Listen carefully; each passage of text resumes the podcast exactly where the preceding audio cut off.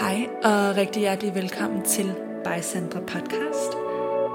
Herinde der dykker jeg ned i forskellige emner inden for velvære, livsstil, personlig udvikling og spiritualitet. Jeg har ikke svarene, men jeg vil gerne inspirere dig til at finde dine egne, og herinde der deler jeg mine tanker, tips og refleksioner. Tusind tak, fordi du lytter med.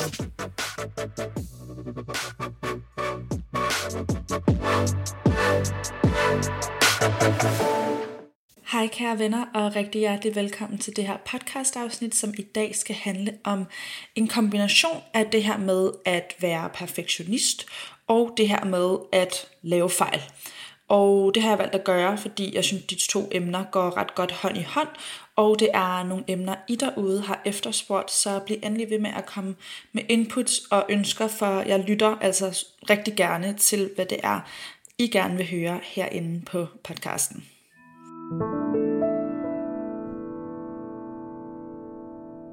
Mhm, jeg har lige for sjov slået perfektionisme op i ordbogen, og der står, i psykologi er en bred personlighedsstil karakteriseret ved en persons bekymring for at stræbe efter fejlfrihed og perfektion og ledsages af kritiske selvevalueringer og bekymringer vedrørende andres vurderinger.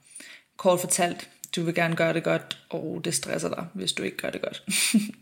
og så kan man sige, er det en personlighedsstil, er det et mønster, hvad man vil kalde det inden for forskellige grene af personlig udvikling eller psykologi. Det kan jo være lidt forskelligt, men pointen er, at det handler om det her med at være perfektionistisk, at føle, at man skal gøre alting perfekt, at have en overdreven frygt for at fejle, at være meget hård ved sig selv, hvis man fejler, eller hvis man ikke gør alting perfekt.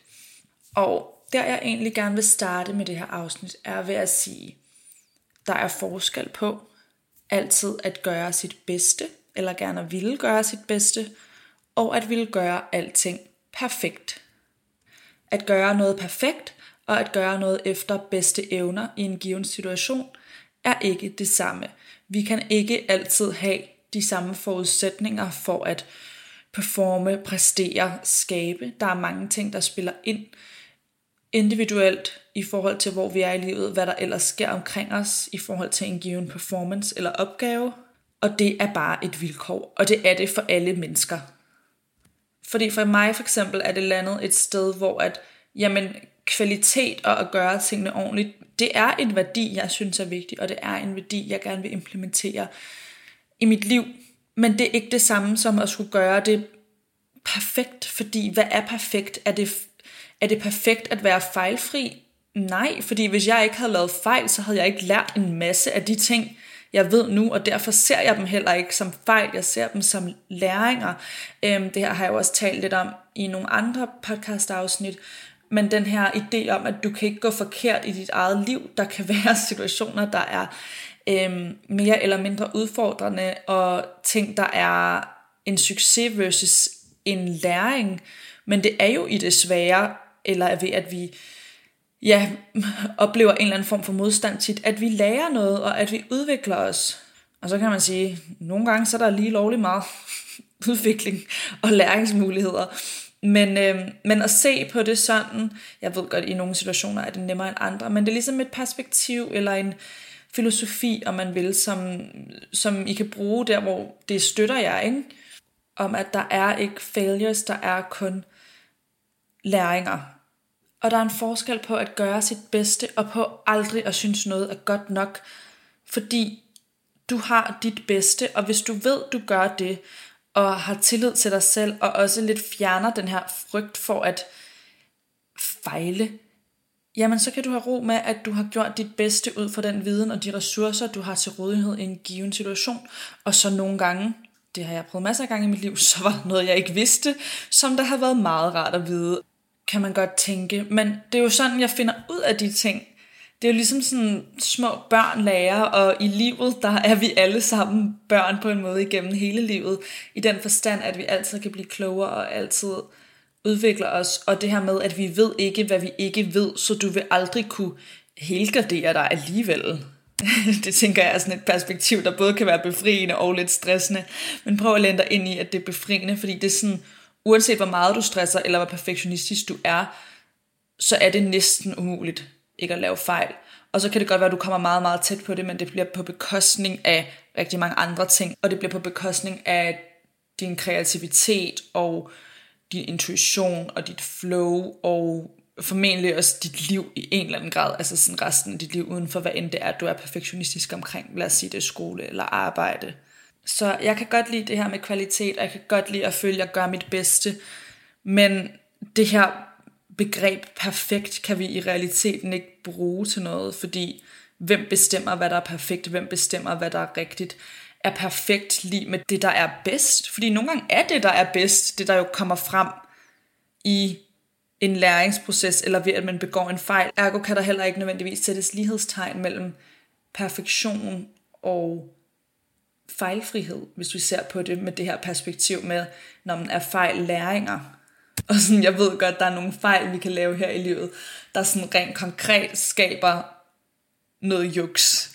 Logistisk set, businessmæssigt, i vores relationer. Men det er bare en del af at være menneske, og det er sjovt, at vi tror, at det ikke må være det. Sådan, hvem er det, der har bestemt, at det ikke må være sådan? Hvorfor er vi så bange for det, når det er grundlæggende et vilkår? Jeg tror lidt, det er noget med, at vi får det her med, at jamen, det er det gode at gøre noget perfekt.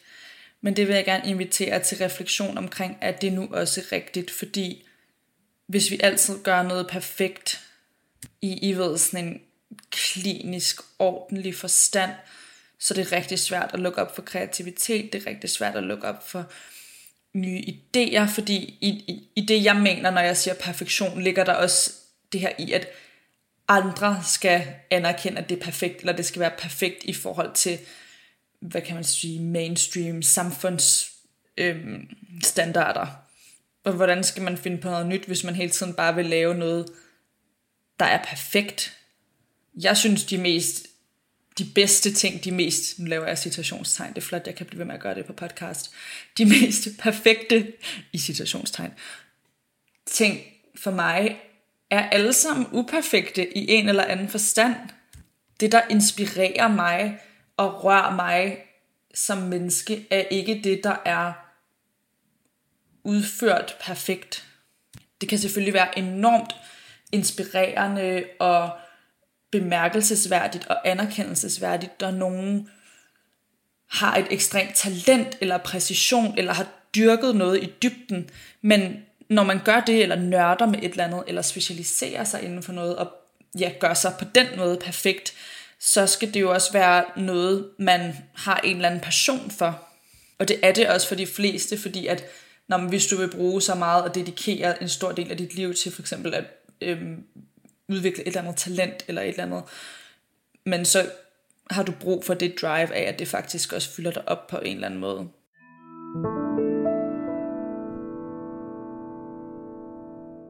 En ulempe ved et perfektionistisk mindset er det her med, at man tit kan komme til at trække processen ud, aldrig føle, man er helt færdig, aldrig føle sig klar til at færdiggøre projektet, at lancere projektet, hvad det end er.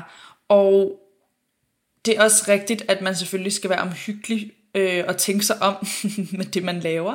Men for mig som iværksætter og med mit tidligere brand, der lærte jeg virkelig, og jeg så, jeg ville ønske, at jeg ikke havde været så perfektionistisk i starten, og bare havde prøvet. Fordi hvis jeg havde fået noget af den erfaring og viden fra øh, forbrugerne, før i processen, i stedet for at være super perfektionistisk omkring, at jeg skal have x antal styles, ellers ser det ikke rigtigt ud, og jeg skal have den dyre pakke af den her websites løsning, fordi nej, nej, nej så havde jeg fået værdifuld information til min business før, der havde kunne i hvert fald gjort, at jeg tjente lidt flere penge. Men det fandt jeg først ud af bagefter, og det er virkelig en læring, jeg har taget med af den proces, er, at okay, jeg ville faktisk ønske, at jeg havde kastet mig ud i det lidt før, fordi jeg havde kunne justere på nogle ting, jeg havde lært nogle ting før. det er jo altid nemt at være bagklog, øhm, og jeg tror virkelig, altså jeg ser det ikke som en failure, jeg ser den smukke læring i det, som jeg nu forhåbentlig kan give videre til nogen derude, og øh, mit brand endte også med at give overskud, men det kunne bare have givet overskud hurtigere, og det kunne have givet mere overskud, er jeg overbevist om, hvis jeg havde været mindre perfektionistisk i starten.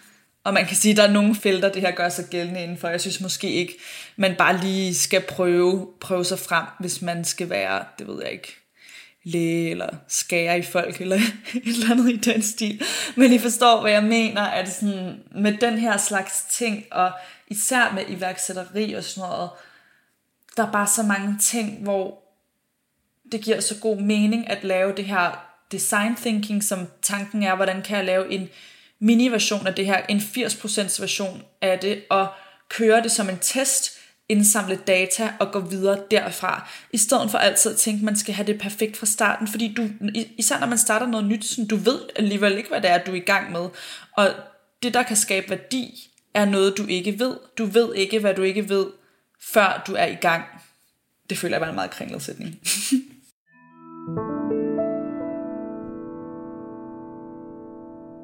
En anden ulempe ved perfektionisme kan være, at det typisk kan manifestere sig således, at man har svært ved at arbejde sammen med andre, eller give ting fra sig, fordi at andre simpelthen ikke nødvendigvis er lige så perfektionistiske som en selv.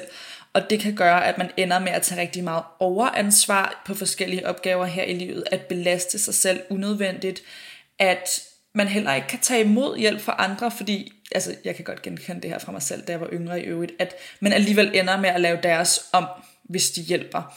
Og det er også en værdifuld evne at kunne udvikle her i verden, at øhm, her i livet mener jeg, at kunne samarbejde med folk, at kunne give ting fra sig og være åbne over for andres perspektiver og måder at gøre tingene på.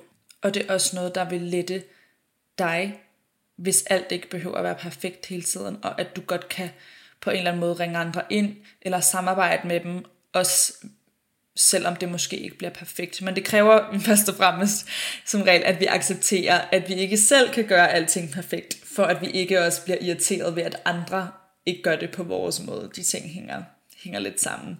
Fordi at hvis vi er rigtig meget i vores perfektionist, så kan det faktisk være triggende at møde et menneske, der er så ligeglad. Og grunden til det er triggende er, fordi vi i, i virkeligheden indirekte bliver misundelige på, at de kan være så relaxed omkring tingene, når vi går rundt og er helt optaget perfektionistiske. Og ja, jeg taler også om mig selv nu i fortiden. Og sådan er det jo så interessant, hvordan andre mennesker kan spejle det til os, og især omkring sådan noget her med at samarbejde. En ting er, jeg ved godt, rent lavpraktisk er det selvfølgelig irriterende, hvis man for eksempel laver noget gruppearbejde, og der er en, der sådan decideret ikke laver sin del af arbejdet. Det forstår jeg er, er på et andet niveau. Men der er ligesom forskellige grader af det, og vores egen reaktion på det siger også noget om, hvor vi selv står, hvis vi tør kigge ind i det og være ærlige med os selv om, hvorfor det egentlig er, det for eksempel generer os, at nogen gør tingene på en anden måde end os. Er det fordi, vi vil ønske, at vi også kunne være lidt mere afslappet nogle gange. Men det kan vi godt, hvis vi reframer det her med perfektionisme, og hvad vil det sige at være god, og hvad vil det sige at levere noget af kvalitet. Og det jeg vil sige til det, også som har hjulpet mig, er også at vide, jeg tager ansvar for mig selv. Det vil sige, hvis jeg laver en fejl, og det sker, så vil jeg tage ansvar for fejlen. Jeg vil bare sige, eller ikke bare, jeg vil undskylde, rette op efter bedste evne, ringe hjælp ind, hvis jeg havde brug for det. Og ja, jeg vil nok have det lidt nederen over det. Ja, det er ikke fordi, jeg sidder og siger, at jeg er sådan i svære situationer bare sådan, yes, læring, woohoo. Men jeg kommer ligesom relativt hurtigt derhen efter, jeg har taget ansvar for det, fordi det kan vi altid gøre. Uanset hvad udfaldet bliver, hvis vi har lavet en eller anden handling, opgave, whatever, og vi laver en, i citationstegn, fejl, så kan vi efter bedste evne rette op på den og sige undskyld. Og så det det. Fordi det er også at gøre sit bedste ud fra en given situation med den information, man nu har til rådighed. Forstår jeg, hvad jeg mener? Så før fejlen havde man typisk ikke den information og de ressourcer til rådighed, ellers havde man ikke lavet den. og efter fejlen har man, og så må man tage ansvar for det og rette op efter bedste evne. Så er der selvfølgelig de fejl, der sker, når vi er stressede, når vi har for travlt, og det er dem, jeg selv har allersværest ved, er dem, hvor jeg godt ved, jeg har været for hurtig. Og så er det igen, jeg tager lige ansvar for det her. Hvorfor er det, det her sker? Hvad er det for en ubalance, der sker i mit liv? Hvor er jeg på overarbejde? Hvorfor er jeg ikke til stede? Godt. Det må jeg så undskylde for, rette op på, og så rette op på, hvorfor det er sådan en ja, I ved, fejl, der sker, når man er overbelastet, er sket ved at tage hånd om mig selv, efter jeg har taget ansvar for situationen.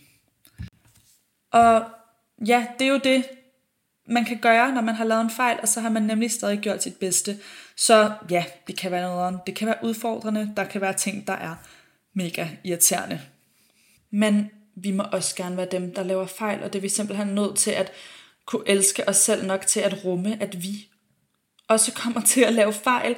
Så når man tager den der asser med, jeg må aldrig lave en fejl, uh, hvis jeg laver en fejl, så betyder det et eller andet om mig, og bare sådan, det kommer til at ske. Vi kommer til at lave fejl. Spørgsmålet er bare, hvordan vi ser på dem. Så det er måske først lidt uhyggeligt, men derefter ret befriende.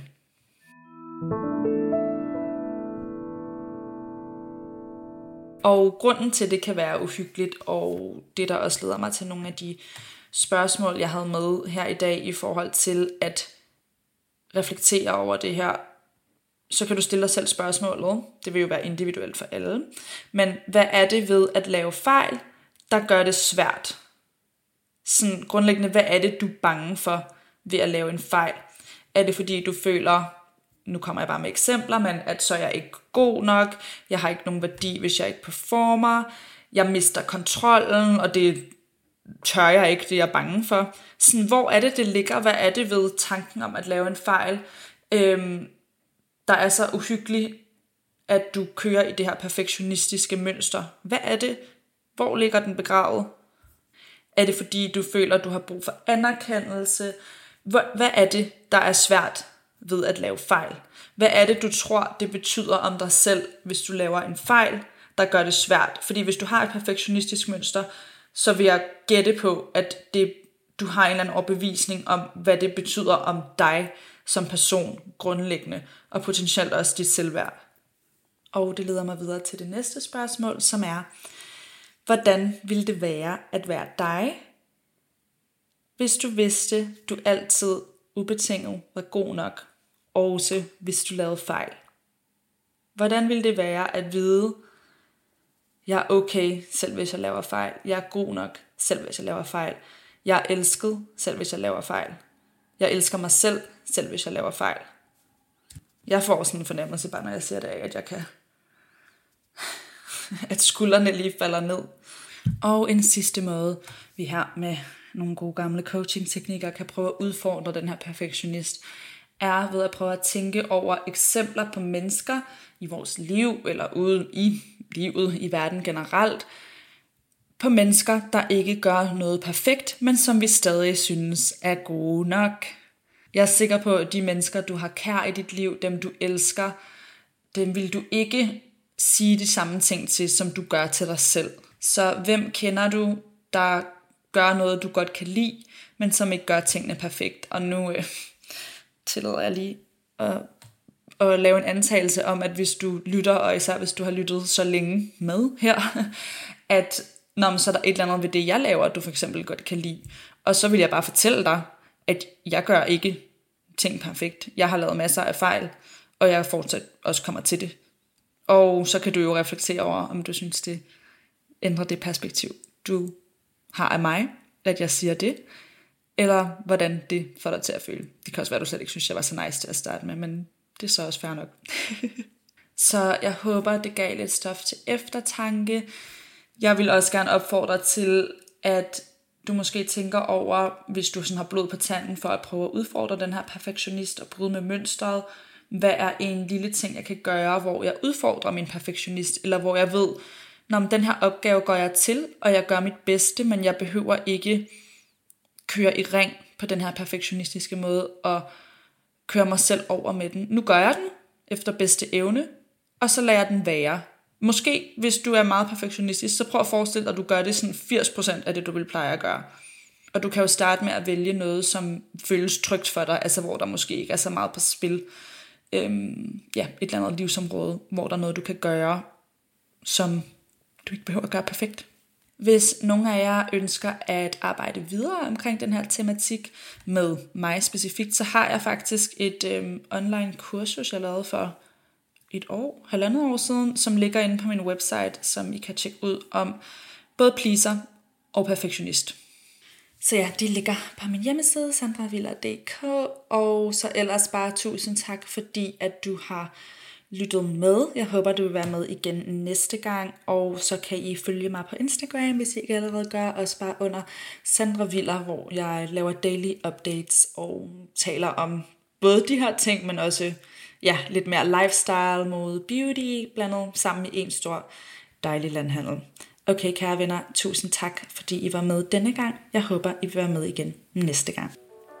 Tak fordi du lyttede med til By Sandra Podcast. Du kan finde mig inde på Instagram under snabelag Sandra Viller, og det er Viller med W og to eller. Hvis den her episode inspirerede dig, så vil jeg vildt gerne høre dine tanker. Og hvis du vil støtte mig og podcasten, så kan du for eksempel dele det her afsnit med en i dit liv, som du tænker vil have godt af det. Du kan også dele det på dine sociale medier, tagge mig, så jeg kan se, at øh, du lytter med. Og jeg vil også altid gerne høre dine tanker i min DM. Jeg har også en Facebook-gruppe, der hedder By Sandra Viller, og på min hjemmeside sandraviller.dk, der kan du signe op til mit nyhedsbrev, så sender jeg flere tanker og tips direkte til din indbakke. I hvert fald, tusind tak fordi du var med. Jeg håber, du vil være med igen næste gang.